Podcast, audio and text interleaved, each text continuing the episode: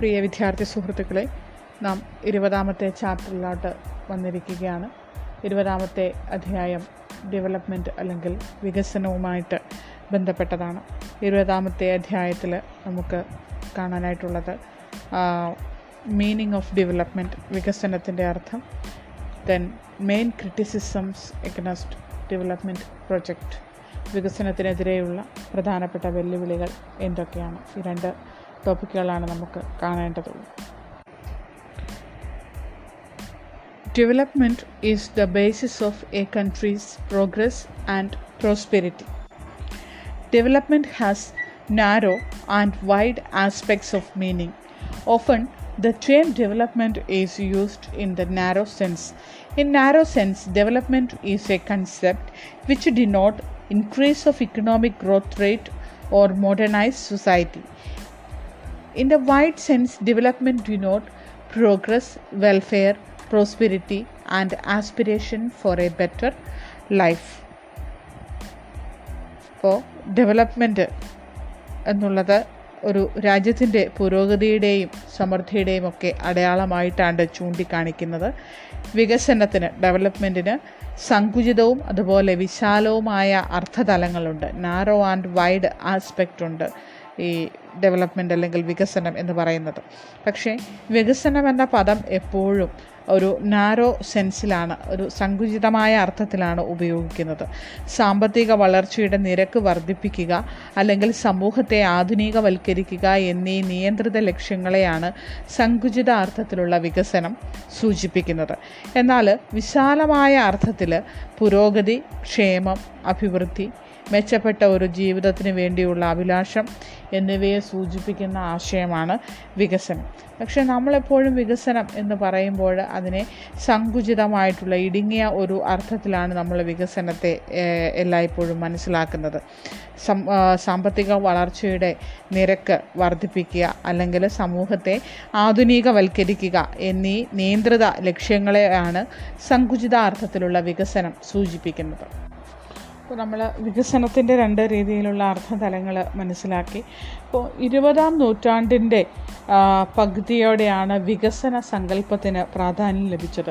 അപ്പോൾ ഇരുപതാം നൂറ്റാണ്ടിന്റെ പ്രത്യേകത എന്ന് പറയുന്നത് ഏഷ്യയിലെയും ആഫ്രിക്കയിലെയും ഒക്കെ കോളനി രാജ്യങ്ങൾ ഏഷ്യ ആഫ്രിക്കയൊക്കെ കോളനി രാജ്യങ്ങളായിരുന്നു എന്ന് നമുക്കറിയാം. അപ്പോൾ ഈ കാലഘട്ടത്തിലാണ് ഏഷ്യയിലെയും ആഫ്രിക്കയിലെയും കോളനി രാജ്യങ്ങൾ എല്ലാം രാഷ്ട്രീയ സ്വാതന്ത്ര്യം നേടിയെടുക്കുന്നത് അപ്പോൾ ഇങ്ങനെ രാഷ്ട്രീയ സ്വാതന്ത്ര്യം നേടിയെടുത്തു കഴിഞ്ഞപ്പോഴേക്കും ഈ കോളനികളിലെ ഭൂരിഭാഗവും ദരിദ്രമാക്കപ്പെട്ടിരുന്നു. ജനങ്ങളുടെ ജീവിത നിലവാരം വളരെ താഴ്ന്നതായിരുന്നു.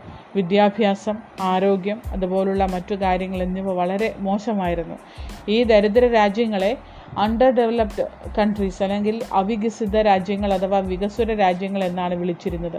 അമേരിക്ക പടിഞ്ഞാറൻ യൂറോപ്പിലെ സമ്പന്ന രാജ്യങ്ങൾ എന്നിവയുമായി താരതമ്യപ്പെടുത്തിക്കൊണ്ട് താരതമ്യപ്പെടുത്തിക്കൊണ്ടാണ് ഈ രാജ്യങ്ങൾക്ക് ഈ അണ്ടർ ഡെവലപ്ഡ് കൺട്രീസ് അല്ലെങ്കിൽ അല്പവികസിത രാജ്യങ്ങൾ വികസ്വര രാജ്യങ്ങൾ എന്നൊക്കെയുള്ള ആ പേര് ആ വിശേഷണങ്ങൾ നൽകിയിരുന്നത്. കൊളോണിയൽ ഭരണകാലത്തിൽ നിന്ന് സ്വാതന്ത്ര്യം നേടിയ ഏഷ്യയിലെയും ആഫ്രിക്കയിലെയും രാജ്യങ്ങൾ ഗുരുതരമായിട്ടുള്ള പല പ്രശ്നങ്ങളും നേരിട്ടു.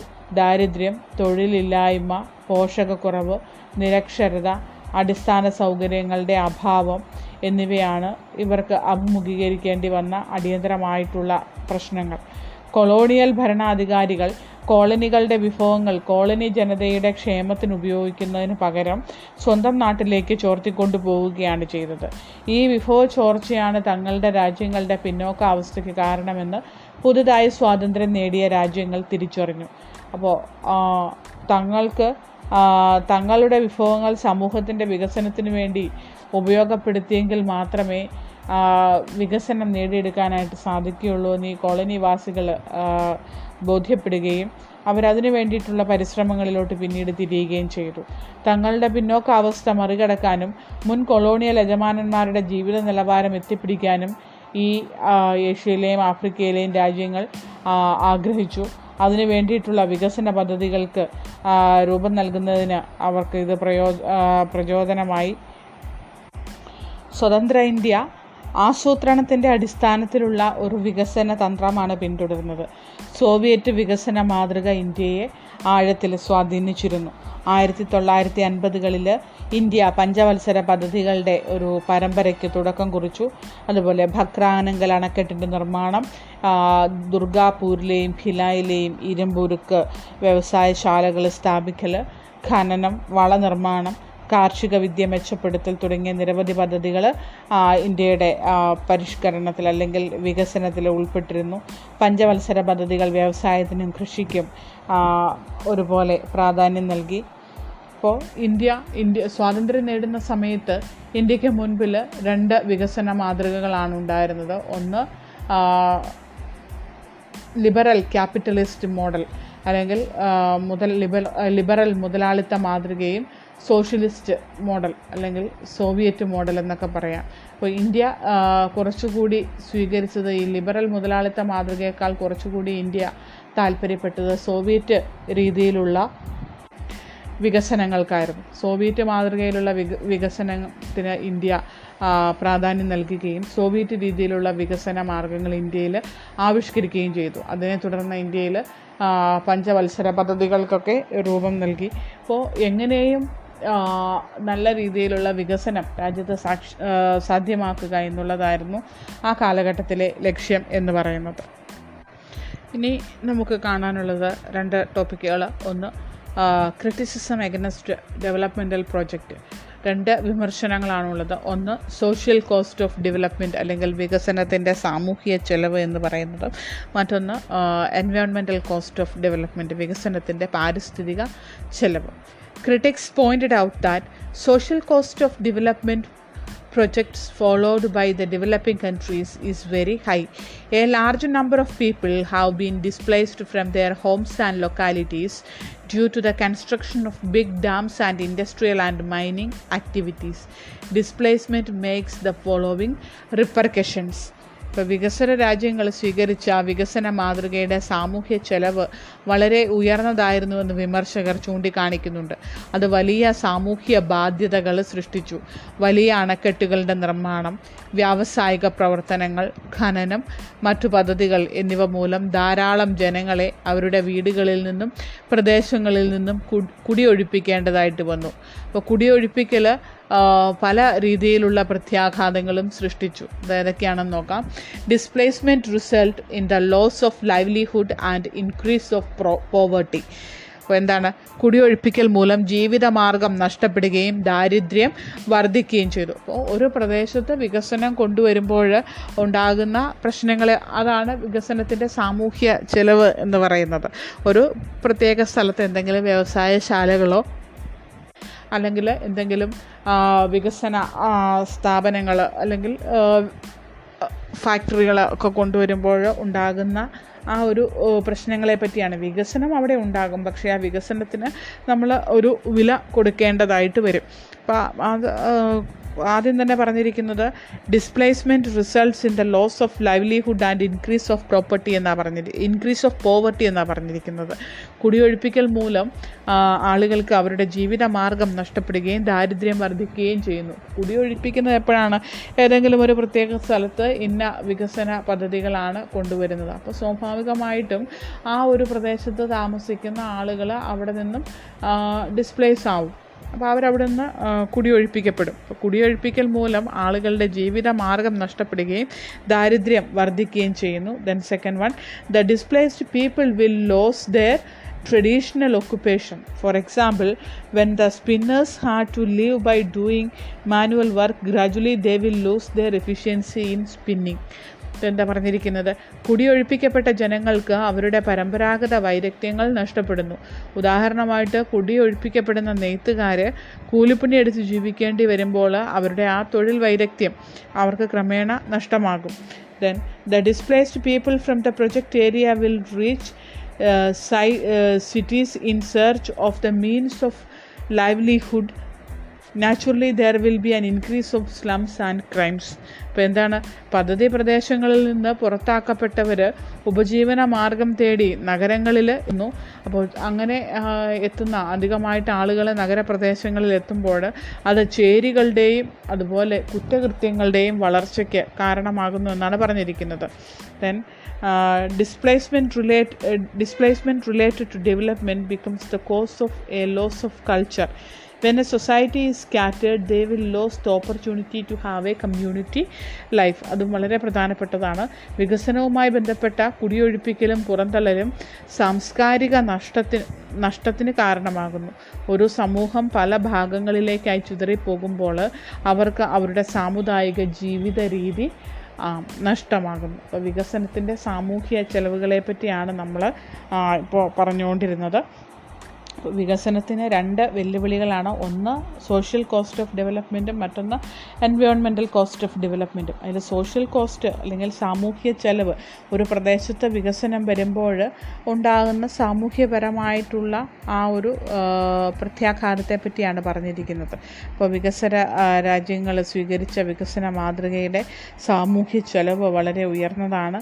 ഇങ്ങനെ വിമർശൻ ആ, വികസ്വര രാജ്യങ്ങൾ സ്വീകരിച്ച വികസന മാതൃകയിൽ ധാരാളം അത് ബാധ്യതകൾ സൃഷ്ടിച്ചു എന്നാണ് പറയുന്നത്. വലിയ അണക്കെട്ടുകളുടെ നിർമ്മാണം വ്യാവസായിക പ്രവർത്തനങ്ങൾ അതുപോലെ ഖനനം മറ്റു പദ്ധതികൾ എന്നിവ മൂലം ധാരാളം ജനങ്ങളെ അവരുടെ വീടുകളിൽ നിന്നും പ്രദേശങ്ങളിൽ നിന്നും കുടിയൊഴിപ്പിക്കപ്പെടേണ്ടി വന്നു. അപ്പോൾ കുടിയൊഴിപ്പിക്കപ്പെട്ട ആളുകൾ ഒത്തിരിയേറെ ബുദ്ധിമുട്ടുകൾ ഫേസ് ചെയ്യേണ്ടതായിട്ട് വന്നു. അപ്പോൾ ആ ബുദ്ധിമുട്ടുകളെ പറ്റിയാണ് നമ്മൾ പറഞ്ഞത്. കുടിയൊഴിപ്പിക്കൽ മൂലം അവർക്ക് ജീവിത മാർഗം നഷ്ടപ്പെടുകയും അതുപോലെ ദാരിദ്ര്യം വർദ്ധിക്കുകയും ചെയ്തു. കുടിയൊഴിപ്പിക്കപ്പെട്ട ജനങ്ങൾക്ക് അവരുടെ പരമ്പരാഗത വൈദഗ്ധ്യം നഷ്ടപ്പെടുകയും ക്രമേണ അവർ മറ്റു ജോലികളിലേക്ക് തിരിയേണ്ടതായിട്ട് വരികയും അങ്ങനെ അവർ കാലാകാലങ്ങളായിട്ട് ചെയ്തുകൊണ്ടിരുന്ന ആ ഒരു ജോലിയിലെ വൈദഗ്ധ്യം അവർക്ക് നഷ്ടമായി. അതിനൊരു ഉദാഹരണം നമ്മൾ പറഞ്ഞു.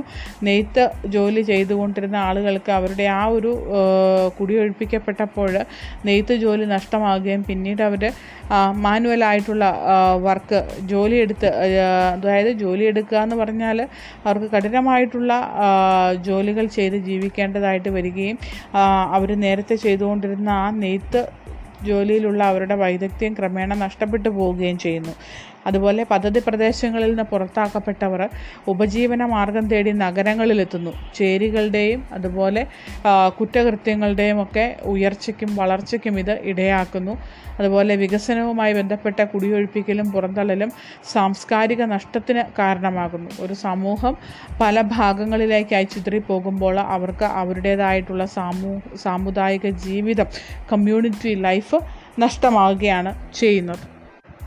ഇനി നമ്മുടെ പുസ്തകത്തിൽ തന്നെ ഒരു ഡെവലപ്മെന്റൽ ആക്ടിവിറ്റിയുടെ കാര്യം പറയുന്നുണ്ട്.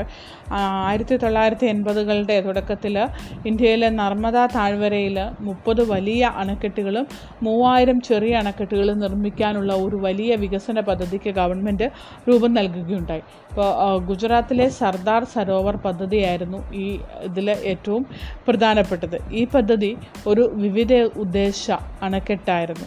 ഇതുമൂലം ധാരാളം വൈദ്യുതി ഉൽപ്പാദിപ്പിക്ക ഉൽപ്പാദിപ്പിക്കാമെന്നും അതുപോലെ കച്ച് സൗരാഷ്ട്ര തുടങ്ങിയ പ്രദേശങ്ങളിൽ കുടിവെള്ളം എത്തിക്കാൻ കഴിയുമെന്നും അണക്കെട്ടിന്റെ വക്താക്കൾ അവകാശപ്പെട്ടു. കൂടാതെ വൻതോതിലുള്ള ജലസേചനത്തിനും ഈ പദ്ധതി പ്രയോജനപ്പെടുത്താമെന്ന് അവർ വാദിക്കുകയുണ്ടായി.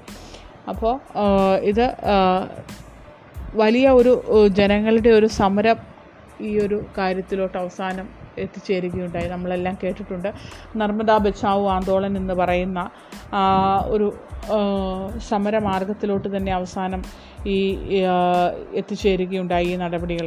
ആയിരത്തി തൊള്ളായിരത്തി എൺപതുകളുടെ തുടക്കത്തിലാണ് നർമ്മദ വാലിയിൽ നർമ്മദ താഴ്വരയിൽ മുപ്പത് വലിയ അണക്കെട്ടുകളും അതുപോലെ മൂവായിരത്തോളം ചെറിയ അണക്കെട്ടുകളും നിർമ്മിക്കാനുള്ള ഒരു വലിയ പദ്ധതിക്ക് ഗവൺമെന്റ് അംഗീകാരം നൽകുന്നത് അപ്പോൾ നർമ്മദാ നദിയിലും അതിന്റെ പോഷക നദികളിലുമായിട്ടാണ് ഈ അണക്കെട്ടുകളെല്ലാം നിർമ്മിക്കുന്നത്. അണക്കെട്ടെന്ന് പറയുമ്പോൾ നമുക്കറിയാം എന്താണ് വെള്ളത്തിന്റെ ഒഴുക്ക് തടസ്സപ്പെടുത്തി വെള്ളം കെട്ടി നിർത്തുകയാണ് ചെയ്യുന്നത്. അങ്ങനെ വെള്ളം കെട്ടി നിർത്തുമ്പോൾ എന്ത് സംഭവിക്കും?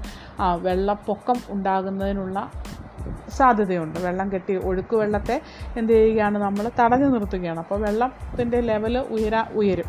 അപ്പോൾ അങ്ങനെ വെള്ളം ഉയരുമ്പോൾ പല പ്രശ്നങ്ങളും ഉണ്ടാകും. പക്ഷേ നർമ്മദ പദ്ധതിയുടെ വക്താക്കൾ അല്ലെങ്കിൽ സർദാർ സരോവർ പദ്ധതിയുടെ വക്താക്കൾ അവകാശപ്പെട്ടത് എന്താണ് ഇതൊരു വിവിധ ഉദ്ദേശ അണക്കെട്ടാണെന്നാണ്. അപ്പോൾ മുപ്പത് വലിയ അണക്കെട്ടുകളും മൂവായിരത്തോളം ചെറിയ അണക്കെട്ടുകളുമാണ് ഈ പദ്ധതി പ്രകാരം നർമ്മദ നദിയിലും അതിന്റെ പോഷക നദികളിലുമായിട്ട് ഇവർ നിർമ്മിക്കാനായിട്ട് തുടങ്ങിയത്. അപ്പോൾ സർദാർ സരോവർ പദ്ധതിയായിരുന്നു ഇതിലെ ഏറ്റവും വലിയ പദ്ധതി. അപ്പോൾ ഈ പദ്ധതി ഒരു വിവിധ ഉദ്ദേശ പദ്ധതിയായിട്ടാണ് കണക്കാക്കിയത്. വൈദ്യുത നിർമ്മാണം ഏ, മരുപ്രദേശങ്ങളിലോട്ടുള്ള ജലസേചന സംവിധാനം അതുപോലെ തന്നെ ആളുകൾക്കുള്ള ഡ്രിങ്കിങ് വാട്ടർ ഇതെല്ലാം പ്രൊവൈഡ് ചെയ്യാനായിട്ട് ഈ പദ്ധതിക്ക് സാധിക്കുമെന്ന് ഇതിന്റെ വക്താക്കൾ അവകാശപ്പെട്ടു. അപ്പോൾ നർമ്മദാ നദിയിലെ ഇങ്ങനെ അണക്കെട്ടുകൾ നിർമ്മിച്ചു കഴിയുമ്പോൾ ഉണ്ടാകുന്ന പ്രശ്നം എന്ന് പറയുന്നത് വെള്ളപ്പൊക്കം ഉണ്ടാകും എന്നുള്ളതാണ്. നർമ്മദയുടെ തീരപ്രദേശങ്ങളിൽ താമസിക്കുന്നവർ സ്വാഭാവികമായിട്ടും അവിടുന്ന് കുടിയൊഴിപ്പിക്കപ്പെടേണ്ടതായിട്ട് വരും. അപ്പോൾ അങ്ങനെ കുടിയൊഴിപ്പിക്കപ്പെടുന്ന ആളുകൾ നമ്മൾ നേരത്തെ പറഞ്ഞ എല്ലാ പ്രശ്നങ്ങളും അഭിമുഖീകരിക്കേണ്ടതായിട്ട് വരും. അപ്പോൾ അണക്കെട്ടിന്റെ നിർമ്മാണത്തെ എതിർക്കുന്നവർ ഈ ഗവൺമെന്റിന്റെ അവകാശവാദങ്ങളെ നിഷേധിക്കുകയാണ് ചെയ്തത്. അണക്കെട്ട് നിർമ്മാണം അനേകായിരങ്ങളെ കുടിയൊഴിപ്പിക്കുമെന്നും പരിസ്ഥിതി അതുപോലെ പരിസ്ഥിതി സന്തുലിതാവസ്ഥയെ അപകടത്തിലാക്കുമെന്നും എല്ലാം അവർ ചൂണ്ടിക്കാണിച്ചു. നർമ്മദാ നദിയിലെ അണക്കെട്ടുകളുടെ നിർമ്മാണം പൂർത്തിയാകുമ്പോൾ മുപ്പത്തേഴായിരം ഹെക്ടർ കാടും കൃഷിഭൂമിയും ഇരുന്നൂറ്റി നാൽപ്പത്തഞ്ച് ഗ്രാമം ഇരുന്നൂറ്റി നാൽപ്പത്തഞ്ച് ഗ്രാമങ്ങളും വെള്ളത്തിനടിയിലാകുമെന്ന് കണക്കാക്കപ്പെട്ടു. പത്ത് ലക്ഷത്തോളം പേർ കുടിയൊഴിപ്പിക്കപ്പെടും. അവർക്ക് സർവവും നഷ്ടപ്പെടുകയും ചെയ്യും. വനപ്രദേശങ്ങളിലെ ആ, വെള്ളത്തിലാഴ്ത്തിക്കൊണ്ട് പാരിസ്ഥിതിക സന്തുലിതാവസ്ഥയെയും അണക്കെട്ട് അപകടത്തിലാക്കും. രാജ്യത്തെ അവശത അനുഭവിക്കുന്ന ജനവിഭാഗങ്ങളായ ആദിവാസികളും ദളിതരുമാണ് ഇതുമൂലം ഏറ്റവും കൂടുതൽ ദുരിതം അനുഭവിക്കേണ്ടി വരിക. സർദാർ സരോവർ പദ്ധതി മൂലം കുടിയൊഴിപ്പിക്കപ്പെട്ടവരെ പുനരധിവസിപ്പിക്കണമെന്നാവശ്യപ്പെട്ടുകൊണ്ട് സന്നദ്ധ സംഘടനകളും സാമൂഹ്യ പ്രവർത്തകരും ശക്തമായിട്ടുള്ള പ്രക്ഷോഭങ്ങൾ ആരംഭിച്ചു. ആയിരത്തി തൊള്ളായിരത്തി എൺപത്തെട്ട് എൺപത്തൊൻപതിൽ നർമ്മദ ബച്ചാവോ ആന്തോളൻ എന്ന ഒരു സംഘടനയ്ക്ക് അവർ രൂപം നൽകി. നർമ്മദാ പദ്ധതിക്കെതിരെ ഈ സംഘടന നടത്തിയ പ്രക്ഷോഭങ്ങൾക്ക് നേതൃത്വം നൽകിയത് മേധാ പട്കർ എന്ന് പറയുന്ന വ്യക്തിയാണ്. അപ്പോൾ ഈ സർദാർ സരോവർ പദ്ധതിക്കെതിരെ ഉയർന്നു വന്ന ചെറുത്തുനിൽപ്പ് സമരവും എല്ലാം ആഗോള ശ്രദ്ധ നേടിയെടുത്ത ഒരു സംഭവം തന്നെയാണ്. ഇങ്ങനെ പദ്ധതിക്കെതിരെ ഇതുപോലെ വലിയ ജനപ്രക്ഷോഭമൊക്കെ ഉണ്ടായെങ്കിലും സർദാർ സരോവർ പദ്ധതി അതിലെ ഡാമുകൾ പല ഡാമുകളും ഗവൺമെന്റ് കമ്മീഷൻ ചെയ്യുകയുണ്ടായി. അപ്പോൾ ഈ സർദാ നർമ്മദ ബച്ചാവോ ആന്തോളൻ പ്രവർത്തകരെ ഹൈ സുപ്രീം കോടതിയിൽ കേസിന് പോവുകയും ആ കേസിൽ കോടതി പറഞ്ഞത് ഈ അഫക്റ്റഡ് ആയിട്ടുള്ള ബാധിച്ചിരിക്കുന്ന നർമ്മദ ബച്ചാവ് ആന്തോളൻ അവരുടെ പ്രവർത്തനത്തിന്റെ ഫലമായിട്ടാണ് കോടതി കേസ് എടുത്തത്. അപ്പോൾ കോടതി പറഞ്ഞത് ഇത്ര മാത്രമേ ഉള്ളൂ.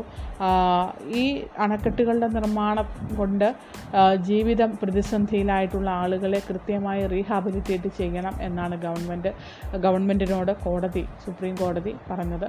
ഗവൺമെന്റ് കോടതി കോടതിയെ അറിയിച്ചത് എല്ലാ ആളുകളെയും അവർ പ്രോപ്പറായി റീഹാബിലിറ്റേറ്റ് ചെയ്തിട്ടുണ്ട് എന്നാണ്. പക്ഷേ എല്ലാ ആളുകളെയും റീഹാബിലിറ്റേറ്റ് ചെയ്തിട്ടില്ല എന്നാണ് ഇപ്പോഴും കണക്കാക്കപ്പെടുന്നത്. ആ, പകുതിയിലേറെ പേര് ഇപ്പോഴും കൃത്യമായിട്ടുള്ള വാസസ്ഥലമോ അല്ലെങ്കിൽ കൃത്യമായിട്ടുള്ള വരുമാന മാർഗങ്ങളോ ഒന്നുമില്ലാതെ ചേരി പ്രദേശത്തും എല്ലാം താമസിക്കുന്നതായിട്ടാണ് ഇപ്പോഴും കണക്കാക്കപ്പെടുന്നത്. അപ്പോൾ നമ്മൾ ഈ പറഞ്ഞു വന്നത് പരിസ്ഥിതിയുടെ അല്ലെങ്കിൽ സോഷ്യൽ കോസ്റ്റ് ഓഫ് ഡെവലപ്മെന്റ് സാമൂഹിക ചെലവാണ്. വികസനത്തിന്റെ സാമൂഹിക ചെലവിനെ പറ്റിയാണ്. വികസനം വരുമ്പോൾ സാമൂഹികമായിട്ട് എന്തൊക്കെ പ്രശ്നം ഒരു സോഷ്യൽ ആയിട്ട് എന്തൊക്കെ പ്രശ്നങ്ങൾ ആളുകൾക്ക് ഉണ്ടാകുമെന്നുള്ളതാണ് ഇനി നമ്മൾ കാണുന്നത് എൻവയോൺമെന്റൽ കോസ്റ്റ് ഓഫ് ഡെവലപ്മെന്റ് ആണ്. വികസനത്തിന്റെ പാരിസ്ഥിതിക ചെലവ് എന്ന് പറയുന്നത് എന്താണെന്നുള്ളതാണ്. വികസനത്തിന്റെ പാരിസ്ഥിതിക ചെലവ് എന്ന് പറയുമ്പോൾ എന്താണ് നമ്മൾ മനസ്സിലാക്കുന്നത്? ആ വികസനം മൂലം പരിസ്ഥിതിയിൽ ഉണ്ടാകുന്ന പ്രശ്നങ്ങളാണ്. അപ്പോൾ വികസനം വന്നു കഴിയുമ്പോഴേക്കും അത് ഒന്നല്ലെങ്കിൽ മറ്റൊരു രീതിയിൽ പരിസ്ഥിതിക്ക് ദോഷകരമായിട്ട് ബാധിക്കുന്നുണ്ട്. അപ്പോൾ ഏറ്റവും വലിയ പാരിസ്ഥിതിക പ്രശ്നം എന്ന് പറയുന്നത് ഇപ്പോൾ ഗ്ലോബൽ വാർമിംഗ് ആണ്. ആഗോള താപനം. നമ്മളെല്ലാം കേട്ട് തരംപിച്ച കാര്യമാണ് ഗ്ലോബൽ വാർമിംഗ് എന്ന് പറയുന്നത്. ആഗോള താപനം വളരെ വ്യാപകമായിട്ട് നടക്കുന്നുണ്ട് ഇപ്പോൾ ആഗോളതാപനത്തിന്റെ വരു ആഗോളതാപനം മൂലം വരുത്തി വയ്ക്കുന്ന പാരിസ്ഥിതിക ചെലവ് അത് നിസ്സാരമല്ല. കാർബൺ ഡൈ ഓക്സൈഡ് പോലെയുള്ള ഹരിതഗ്രഹ വാതകങ്ങളാണ് ആഗോളതാപനത്തിന് കാരണമാകുന്നത്. ഇതുമൂലം അന്തരീക്ഷത്തിലെ താപനില ഉയരുകയും ആർട്ടിക് അന്റാർട്ടിക് പ്രദേശങ്ങളിലെ മഞ്ഞുരുകുകയും ചെയ്യുന്നു. സമുദ്രജലം ഉയർന്ന് താഴ്ന്ന പ്രദേശങ്ങൾ മുഴുവനും ബംഗ്ലാദേശ് മാലദ്വീപ് എന്നിവ വെള്ളത്തിനടിയിലാകാനുള്ള സാധ്യതയുണ്ടെന്നാണ് ആഗോളതാപനം തെളിയിക്കുന്നത്. അപ്പോൾ അന്തരീക്ഷത്തിലെ കാർബൺ ഡൈ ഓക്സൈഡിന്റെ അളവ് അതുപോലെ ഹരിതഗ്രഹവാതകങ്ങളുടെ ഗ്രീൻ ഹൗസ് ഗ്യാസസ് അതിന്റെ അളവ് ക്രമാതീതമായിട്ട് കൂടുമ്പോൾ അന്തരീക്ഷത്തിലെ താപനില ഉയരുന്നു. അങ്ങനെ താപനില ഉയർന്നു വരുമ്പോൾ ആർട്ടിക് അന്റാർട്ടിക് പ്രദേശങ്ങളിൽ നമുക്കറിയാം അവിടെയെല്ലാം മഞ്ഞ് മൂടിക്കിടക്കുന്ന പ്രദേശങ്ങളാണ്. ആ മഞ്ഞ് ചൂട് കൂടി കഴിയുമ്പോഴേക്കും മഞ്ഞുരുകുകയും അപ്പോൾ പ്രകൃതിയിലെ താഴ്ന്ന പ്രദേശങ്ങളെല്ലാം മണ്ണിന് വെള്ളത്തിനടിയിലോട്ട് പോവുകയും ചെയ്യും. അപ്പോൾ അതൊരു വലിയ ഒരു വികസനത്തിന്റെ ഒരു വലിയ എൻവയോൺമെന്റൽ വെല്ലുവിളിയായിട്ട് ഇപ്പോഴും കണക്കാക്കിയിരിക്കുകയാണ്. അതുപോലെ നമ്മുടെ പരിസ്ഥിതിയിലുണ്ടാകുന്ന സുനാമി പിന്നെയുള്ള പ്രകൃതി ദുരന്തങ്ങൾ ഇതെല്ലാം വികസനത്തിന്റെ ഫലമായിട്ട് മണ്ണിടിച്ചിൽ മലയിടിച്ചിൽ അപ്പോൾ ഇങ്ങനെയുള്ള കാര്യങ്ങളെല്ലാം വികസനത്തിന്റെ എൻവയോൺമെന്റൽ കോസ്റ്റായിട്ട് തന്നെ വികസനം മൂലം പരിസ്ഥിതിക്ക് സംഭവിച്ചിട്ടുള്ള നാശങ്ങളാണെന്ന് തന്നെ നമുക്ക് പറയാനായിട്ട് സാധിക്കും. അപ്പോൾ ഇത്രയും കാര്യങ്ങളാണ് നമ്മുടെ ഡെവലപ്മെന്റ് എന്നുള്ള ചാപ്റ്ററിൽ വരുന്ന ഒന്ന്. ഡെവലപ്മെന്റിന്റെ അർത്ഥം ദെൻ സോഷ്യൽ ആൻഡ് എൻവയോൺമെന്റൽ കോസ്റ്റ് ഓഫ് ഡെവലപ്മെന്റ് ഈ രണ്ട് കാര്യങ്ങളാണ് നമുക്ക് പഠിക്കാനായിട്ടുള്ളത്. അപ്പോൾ പുസ്തകം വായിക്കുക. എല്ലാവർക്കും നല്ല ഒരു ദിവസം ആശംസിക്കുന്നു. അതുപോലെ നമ്മുടെ പോർഷൻ ഫസ്റ്റ് ഇയറിലെ പോർഷൻ ഇതോടുകൂടി അവസാനിച്ചിരിക്കുകയാണ്. അപ്പോൾ നിങ്ങളെല്ലാവരും അറിഞ്ഞിട്ടുണ്ട് എക്സാം ഉണ്ടെന്നുള്ള കാര്യം അറിഞ്ഞിട്ടുണ്ട് ഫസ്റ്റ് ഇയറിലെ. ഓണത്തിന്റെ ആ സമയത്ത് ഫസ്റ്റ് ഇയർ എക്സാം ഉണ്ടെന്നാണ് അറിയിച്ചിരിക്കുന്നത്. അപ്പോൾ എല്ലാവരും അത് നന്നായിട്ട് പ്രിപ്പയർ ചെയ്യുക. സംശയങ്ങളുണ്ടെങ്കിൽ ക്ലാസ്സുകൾ വീണ്ടും വീണ്ടും കേട്ടിട്ട് പുസ്തകം വായിക്കുക. നോട്ട് എല്ലാവരും തയ്യാറാക്കുക. പഠിക്കാനായിട്ട് ശ്രദ്ധിക്കുക. എല്ലാവർക്കും നല്ല ദിവസം ഒരിക്കൽ കൂടി ആശംസിക്കുന്നു. നന്ദി.